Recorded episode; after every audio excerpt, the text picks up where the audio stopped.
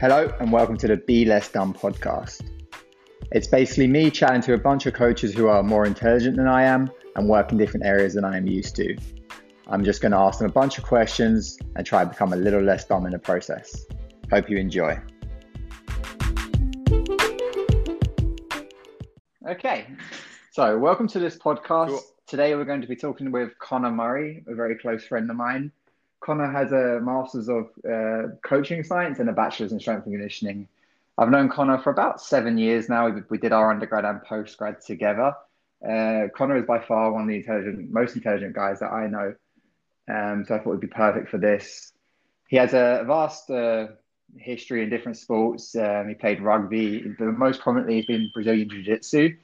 Over the last three or four years, he's been working with multiple athletes at Performance Centre up in Donegal um, with the various sports. And more recently, he moved out to Budapest and started his own business. And he's going to tell you a little bit about himself. So whenever you're ready, mate. Yeah, thank you. Jeez, I'm uh, humbled by that the introduction. Um, yeah, so you pretty much covered all of the the key milestones. Uh, studied uh, strength and conditioning down in Tipperary for four years, and done my postgrad then in UCD. And now I find myself in Hungary, uh, coaching people. Uh, currently, now I've just moved. Now I'm in a more of a sports performance based uh, gym over here in Budapest. So that's pretty good. Get to work with a lot of different English speaking uh, clients and athletes. Uh, some people just general fat loss as well. Uh, so getting a, a good mix okay, of a, perfect. So the, the, the, theme of these podcasts is that like I'm trying to learn a little bit more from everybody that talks on this and areas that I'm not crazy intelligent on, I'd say. So one thing that always stands out for me is is your ability when it comes to Brazilian Jiu-Jitsu and something I know very little about. So if you could maybe take me through, I don't know, some of the strength training protocols, energy system development, stuff like that that you would do for yourself as a BJJ athlete and also for your clients. Yeah, of course. So, um, just I suppose for the listeners, um, four of them for this first episode, um, definitely just so that you have a background of Brazilian Jiu Jitsu, kind of what it is. It's a grappling sport. It's not dissimilar to judo. Um, so you're kind of engaging in combat via wrestling, trying to throw the person to the floor, and apply different joint locks and submissions. Uh, the key difference between it and any other combat sports is that there's no striking element, so there's no punches or kicks. Uh, it's all more through joint manipulation. Um, whenever it comes to training for it, then um, there's kind of some considerations within the community of jiu-jitsu athletes that are uh, from back in the day, whenever jiu-jitsu kind of came to prominence, it's always had in its culture the selling point that a, a weaker opponent can actually take on the stronger opponent and be able to manipulate them with good technique. And that's definitely why it became so popular. And the one thing now with that philosophy is that uh, so many people know jujitsu and the art form that sometimes you're not going to have such a technical advantage on your opponent that you're going to be able to just blow them out of the water despite these uh, strength disparities. So, if you look with regards to the jiu-jitsu competitor of nowadays, strength, conditioning, and the physical attributes are actually a lot more important than what they previously would have been. So the main kind of things that you would want to strengthen within jiu-jitsu it's going to depend actually on your style as well so whenever you're actually within the sport of jiu-jitsu there's kind of two different styles that people tend to broadly categorize into would be either your guard players who are people who are mostly trying to work off their back. They, these are usually kind of the less strong, more flexible and pliable kind of guys. And they tend to work majorly the lower limb whenever they're actually implementing their game plan. There's a lot of uh, manipulating the opponent's upper body with the, the legs. There's trying to sweep once again, primarily using the, the legs. So for, for an athlete that falls into this category, definitely lower body strength and also strength endurance is going to be a, a key consideration. And um, also the kind of imbalances that you might get if you actually are training somebody who is a BJJ athlete, uh, who is actually a guard player. Uh, anecdotally, the adductor muscles in the lower limb tend to take a, a beating.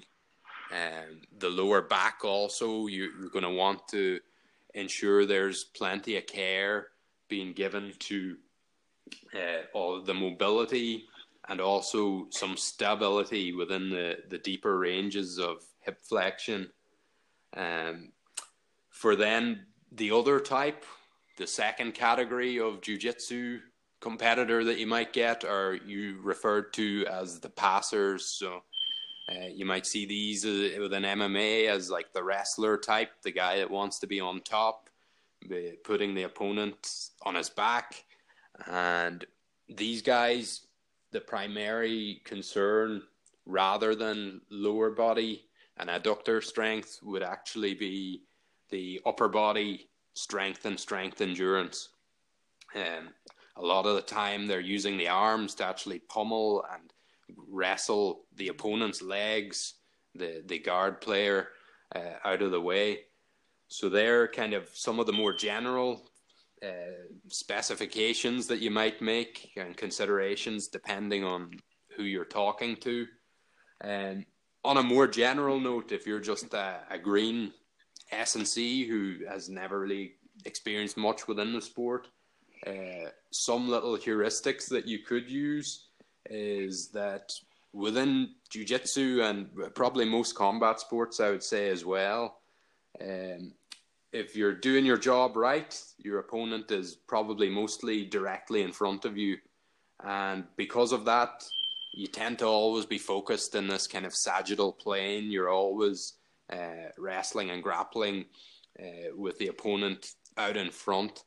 Uh, within the combats that you have, this tends to lead to uh, kind of a rounding of the thoracic, the shoulders coming forward. Um, so within your strength and conditioning training, uh, I would tend to program a lot of uh, corrective work within that there kind of stuff. So more thoracic extension and the, the okay. So if you were, so you're saying basically if you were to start off with, you know, your most basic uh, fundamentals of posture when it comes to training, that'd be where you'd probably look at your first base for just a general um, jiu-jitsu, Absolutely. Um, I would say in general, most jujitsu guys they're constantly getting twisted up and folded up like a pretzel throughout class. So you you really want to whenever you're doing a strength and conditioning program for somebody like this, uh, what you want to be concerned with is really what what their body can allow for within the program because it is already being stressed. It's already being, uh, particularly like the lower back. You might want to um, try and not add to the burden. For example, somebody that's doing a lot of like deadlifting and different things like that. Um, it might not just be the the best recipe for a jiu-jitsu guy because they're already stressing their QLs and the muscles around that that kind of um, build that kind of robust back. And you might be better suited with some variants that give you more quad action. Uh, a trap bar deadlift is a, a good kind of an alternative. Um, another little thing, because there's a lot of grip disputes, uh, jiu jitsu is quite like judo in the, the perspective that you're, you're constantly grabbing and as a consequence of that, a lot of the time, fingers and the small joints kind of get chewed up from training. So, if you're actually working with a jiu-jitsu guy, taking that into consideration with your exercise selection is also important. Uh, you may also want to not avoid, or sorry, you may want to avoid things that involve catching, like in Olympic lifts or uh, various uh, pressing movements where your uh, wrists may be uh, involved in a this kind of a hyperextension pattern because they're always getting chewed up within training. Um,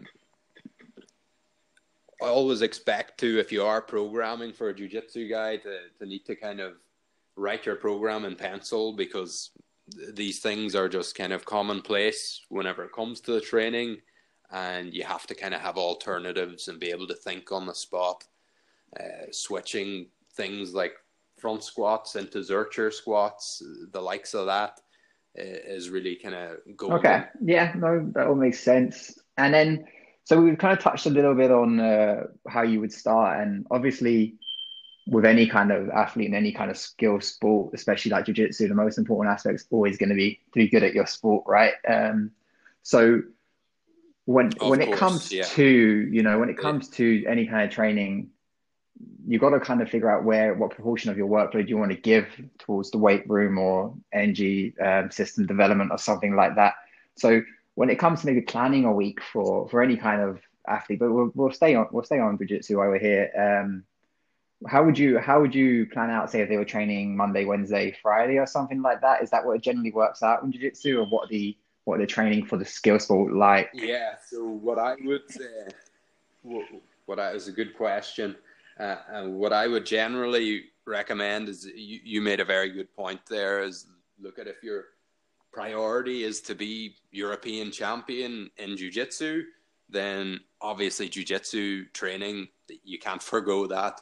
Um, it's definitely going to be the top of the priority. So actually spending time on the mats, you're not going to buy that with, you know, no, no matter how strong that you're your deadlift strength is or your bench press or wh- whatever kind of a proxy that we might use in the weight room.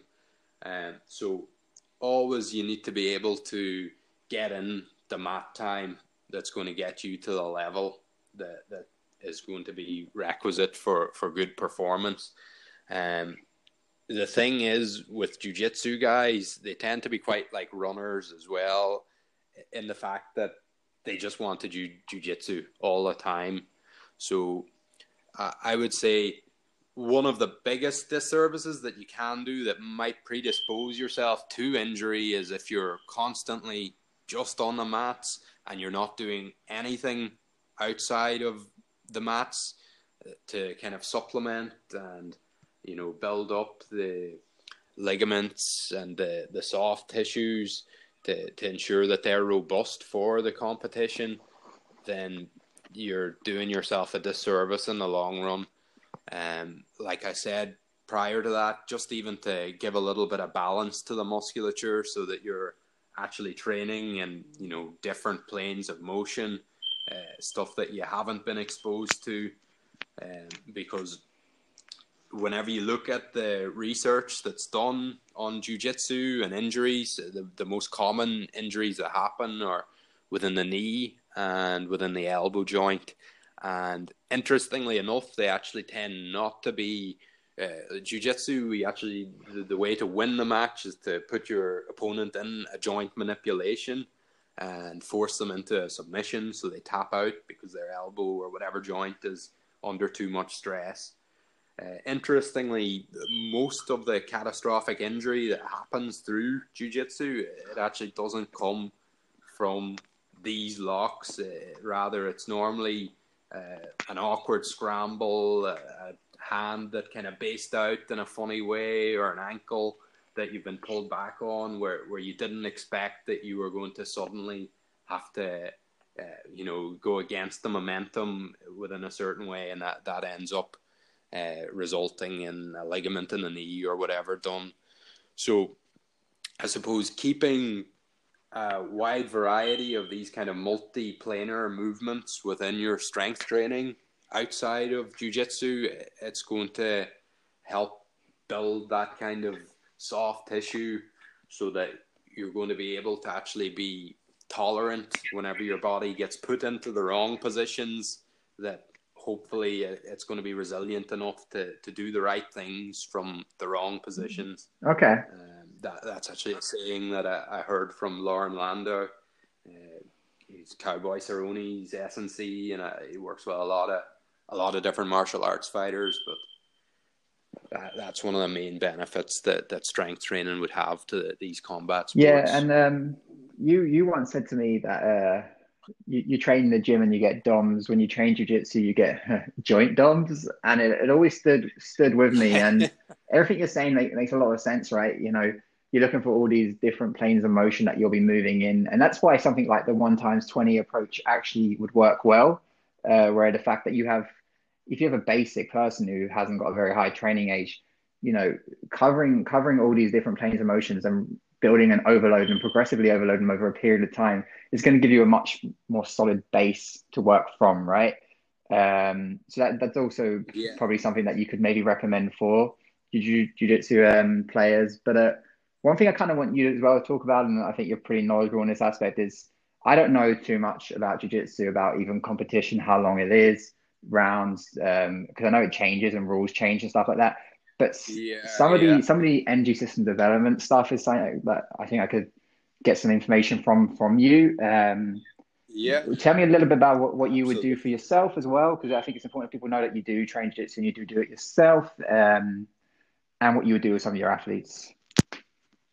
Yeah, yeah. So definitely, uh, he just opened a minefield there, talking about different rules and uh, different uh, different time limits. Uh, literally, it, it can really range from you know five minutes for the the most basic kind of white belts would be the the IBJJF, which is like the the FIFA of jiu-jitsu, if you will. Um, they would have five minute matches, um, all the way up to black belt. Then you would have up to 10 minute matches on that same um, IBJJF rule set. Um, then you go into like some pro matches or like 20 minutes. Um, for myself, if I'm competing in IBJJF, uh, I'm a blue belt at the minute, so I would be doing six minute matches. Uh, also, one of the big things that we have to stress whenever it comes to these type of tournaments, and it's the same within uh, judo as well. Is that you you don't just go and have one match on a competition day. You are also going to have, depending on the size of your division. Um, for me personally, uh, I'm around seventy to seventy six category. I, I kind of float between those two divisions.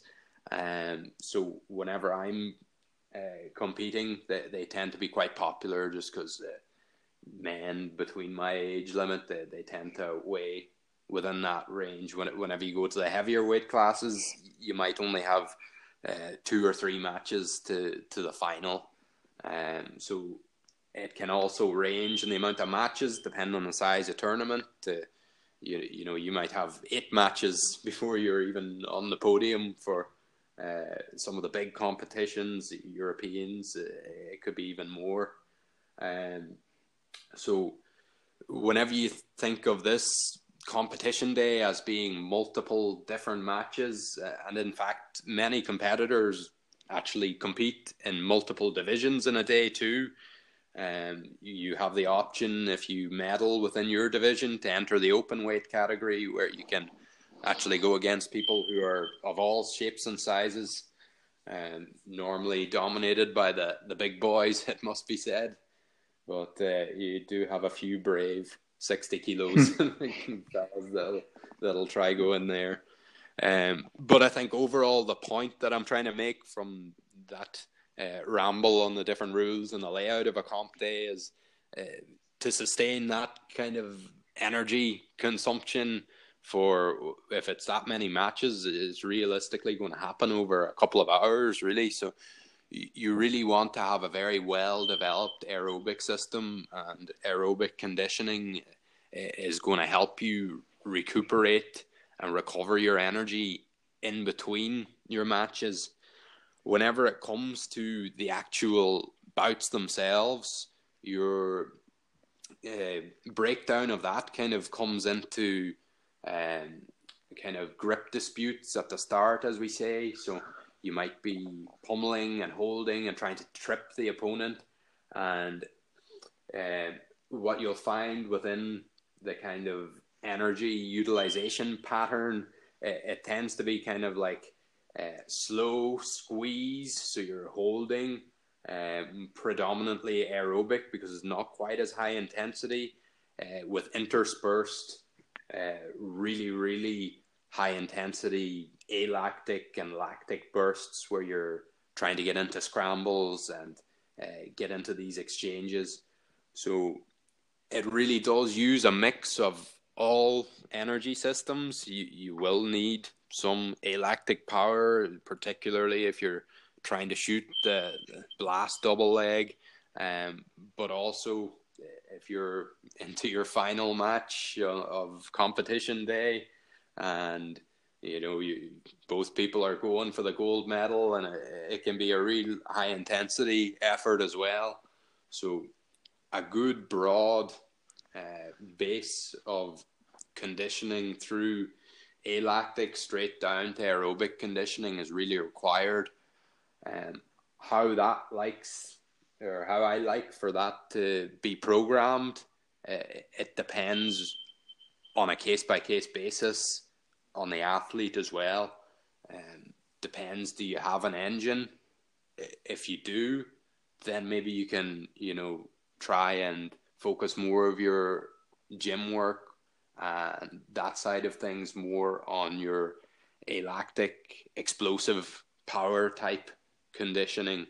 Um, if you don't have a good aerobic base, which a lot of people that you know come into jujitsu for the the first, you know, I have people ask me at jujitsu, they're kind of like, oh, I'm I'm really really you know tired from uh, training. You know, I, I feel after that role like I've just got no energy. What what exercise can I do? And uh, realistically, for a lot of people, they just need to work on their aerobic conditioning and you know, the, just a general lift in their fitness, um, you know, to be able to actually last, you know, the hour sparring or whatever it is, uh, that can be the answer. But like I say, it's it's very individual and it depends on where each competitor is at in their in their own development.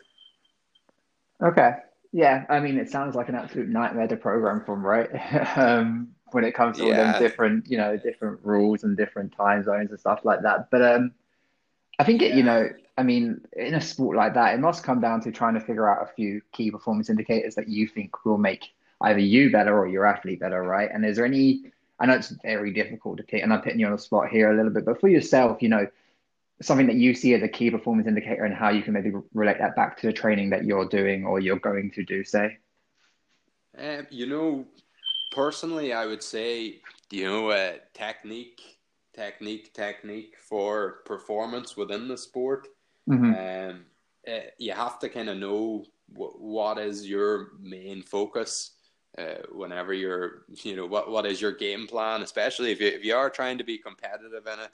Uh, look at there. There's people that really specialize in you know very very specific games that they just attack the legs or they just you know go, go to this one certain position and you know if, if you're that kind of like if you're that specialist uh, look at I personally I, I like playing the guard I like playing the bottom game so for for me personally that kind of adductor strength endurance uh, stuff like that to to really be able to zone in on exercises. You, you have your um, your uh, oh forget the name of it now. Your your adductor, one of those uh, Nordic countries' name. What, do you call it? Where, where your uh, uh, leg is elevated onto a bench. oh, Copenhagen. The Copenhagen, yeah, the name slipped my mind. Yeah, yeah, so so something like that there might be like a really specific uh, KPI to to work on for my you know performance within my game. Um, but you know, for somebody else, like I say, for somebody who's a, a real top gamer, um, you know, it might be something completely different. It, it might be you know having a killer squeeze, and you know you you see some people doing uh, isometric squeezes even on on medicine balls, um, stuff like that. There can can be can be great. Um, yeah. It, it really depends on the person. Like like I say, jujitsu is so uh, there's so many different ways to skin a cat uh, within it that you know it. Uh, you can't really give a general you know guideline that this will work for you. Um, of course, and it, even when I think of you, right? So you, people might know, have had multiple shoulder injuries over the years, starting from what age did you get your first dislocated shoulder? Yeah, I was time? 16 whenever I right. first popped that and, shoulder out. Yeah, so at that stage, and you know, you might say try break down a sport and stuff like that, but for you, it was probably a case of being a little bit hypermobile. Would you say in your early years before you developed the stability that you needed to do the sport? Would you reckon that was something? Absolutely, absolutely. Within uh, within my injury history, one of the big things was that I I didn't really actually know the first time that I had dislocated my shoulder that it was uh, dislocated. That it kind of reset, as they say. It, it reset itself, but um, yeah, I would have been not really strength training it per se, and uh, you know, typical martial arts training uh, tends to you know be like uh, the good old Rocky movies or Karate Kid. Do do some press ups on your knuckles. So hmm. probably uh, once again you, you're in that sport, like I say, that's uh, doing a lot of anterior uh, loading, a lot of uh, you know trying to push and um, flex through that thoracic spine. Um, that that kind of is the muscle group that gets trained anyway. And then what what's probably the main strength and conditioning supplementary training that I'm doing? It's probably press ups and d- different exercises that uh, actually compound that uh, that kind of a imbalance between uh, the various different sides of the shoulder shoulder joint. So, um, look at things like that where you're not uh, you're not doing enough pull within your your training. You're not you're not trying to row and counteract, and um, stuff like that. For me, it, it was the biggest change: uh, rotator cuff strengthening, and um, doing stuff progressing on then to the likes of Turkish get ups and different overhead carries. Um, they're all money in the bank. Um, but definitely within my case, uh, this case could be could be different for, for somebody else who has recurring knee issues.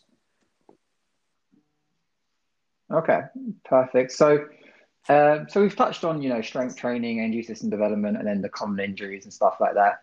And uh, anyone who knows you or in our friends group, it's a bit of a it's a joke that you you uh you do like the psychology of sport. You're very interested into that. Um, it's um, I'm just wondering how do you psychologically prepare for a sport, or what would you recommend for a sport or jiu-jitsu? You know, is there any particular things that you do in yeah, relation um, to trying to prepare for that event? Um, this is once again, it's something that can be uh, very individualistic. Uh, some some people love hype themselves up prior to prior to competing or whatever. Um, personally, I like more just kind of relaxed now, listen to a bit of music, um, just prior to going in. Um, I've tried the whole kind of pump up, but I, I find if you're particularly within jiu-jitsu competition, you know, five matches over the course of 90 minutes or whatever. So, um, what probably is better suited so you're efficient with your energy whenever you get to you know, be focused but but not overly aroused. Um, whenever you're looking at outside or further away from the competition uh, something I like that I, I actually my back in Letterkenny Barney a uh, little shout out to him uh, the mental rehearsal that, that I seen hmm. him taking on before he was um, competing in the Europeans one time. Uh, whenever it came to sparring time, he um, would get onto the mats from the side. He would bow. He would kind of have the whole complexion where he he is training for in his mind he's recreating the actual competition, and that that's something that a, a lot of people they train for things, but they they don't really train at, at what the great coach Ian Jeffreys would call game speed. Um, what what right there whenever he was getting into that state of mind was he was actually immersing himself in his head. He was competing there. The the mental environment, if you identical to what it was, or of course it's not going to be identical to stepping onto the mats at, at European champions, but eh, you can see some people that are, you know, they, they kind of bump fists and they're laughing and joking with each other during training and they're, they're having a bit of banter. Um, now, are you getting a good workout from that? Yes, but is that actually psychologically getting you into that same state that, that you would be getting into for competition day? Maybe not. So that's definitely something that you could uh, that I definitely took from Barney and from from my studies then in, in coaching science. It, it's also so, something that would have been placed importance on. Uh, even in the research of, of confidence, uh, it's kind of you're generating mastery experiences whenever you do that. You you're adding more credence to the argument that you've been there and done that so that then whenever it's time to actually go and operate, you're ready to hit that next level, that drop a drop a couple of gears, as they say. Okay. Okay. Perfect. So we'll we'll, um, we'll finish up on uh, just something that's interesting to me, and it could probably take off its whole own podcast. But when it comes to weight cutting, um, I know BJJ is a weight category sport, so of course that comes into it. But is it as prominent as you see maybe in so, boxing and MMA? Unfortunately, I would say it, it, it is it is prevalent. Um, definitely comes from the, the, kind of the wrestling culture uh, in the states, and also then you, you have a lot of boxers will will do that as well. Um, personally, for your typical jiu-jitsu competition, it's generally a same day weigh-in, so it's it's a bit more like powerlifting uh, in the sense that you're you're you're pretty much going to go straight away then. Um, so I would honestly see very little merit in doing a big weight cut, uh, something of that nature for Brazilian Jiu Jitsu competition in IBJJF rule set, which would be the, as I say, the, the kind of FIFA rule set of, of Jiu Jitsu. Now, there are some organizations that, that do allow for a, a night before weigh in and look at just to kind of give whoever's listening a little bit of a kind of a background as to why you might uh, cut weight. Uh, obviously the the whole idea is that you, you're going to have extra muscle mass and you know you, you're going to be a, a bigger frame for the weight class uh, if you're able to get down to a lighter weight class and then actually uh, refuel. You're unnaturally manipulating your water content your muscle glycogen. You, you can cut out carbs and reduce weight in that way uh, pe- people are basically uh, w- what we're not doing is we're not manipulating the the fat, the body fat that you have on you. Uh, what people are actually doing is they're instead just manipulating the amount of uh, water and, like I say, how much glycogen that they're holding on to, and th- this can be quickly replenished w- within you know uh, a matter of hours. But as I say, it's go, you're really going to have far greater decrements to your performance uh, if it's a more acute kind of a competition after you do your weight cut. Uh, for the example of the IBJJF, you, you're competing like immediately after you've uh, weighed in, so you're not going to be able to to cut a huge amount of weight there. Um, now look at you certainly for the the day after weigh-ins, and if if you see what what they're doing in MMA now, it's actually not even an advantage anymore to cut weight. It's just you're on the level playing field if you do it. Um, but overall, for jiu-jitsu, uh, for me, uh, unless you're really, if your case is that you're, you know, trying trying to lose a couple of kilos to make a weight class for, you know, European gold, or you know, you're you're trying to win fucking Pan Am's or something, then fair enough. Let let's go for it. But if you're somebody who's you know, like myself, you're you're talking out for the Budapest Open or you know the the Irish Open. Um, look at I, I would probably say you should probably try and just uh, perform at your best, where you're going to be at your best whenever you're fueled. So not not through carb restricting or anything like that prior to to the fight, and and if you are uh, that, that's one mistake that people make as well. They, they kind of conflate the, the two kind of weight cutting versus weight loss. Um, if you are trying to actually drop some some kilos prior to a competition, you you should definitely, in my opinion, if you're looking to make a weight class, do do that prior to actually going into your intensive block of training.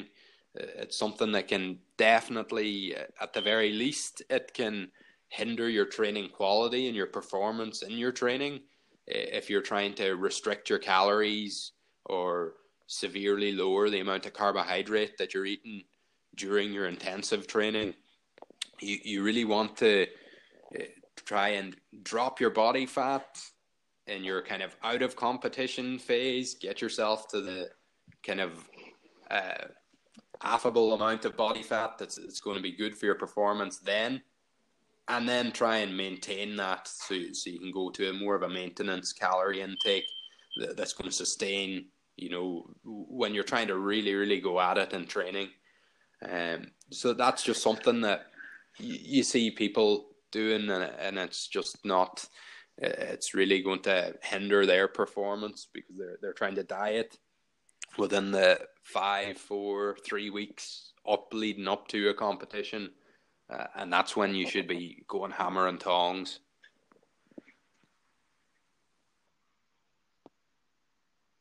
Okay, perfect, mate. My pleasure. Um, thank you for coming on today.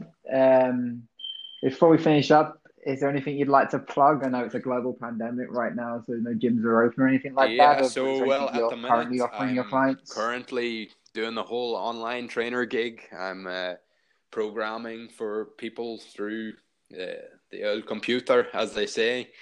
Um, I'm doing uh, just programming if people want to take a program off me, or if people actually want to do live Zoom sessions. I am now also on Zoom, as I think the the entire fitness industry has joined Zoom. Um, if people want to to get on that, You're they, damn right. can find me at Murray Fitness Performance on Facebook and Murray Fitness Performance, the exact same on Instagram. Uh, alternatively, Connor Murray on Facebook. You can add me on the personal either. Um, that's pretty much it. Okay, Absolutely. perfect. Thank you, mate. Stay Thanks safe and I'll talk to you soon.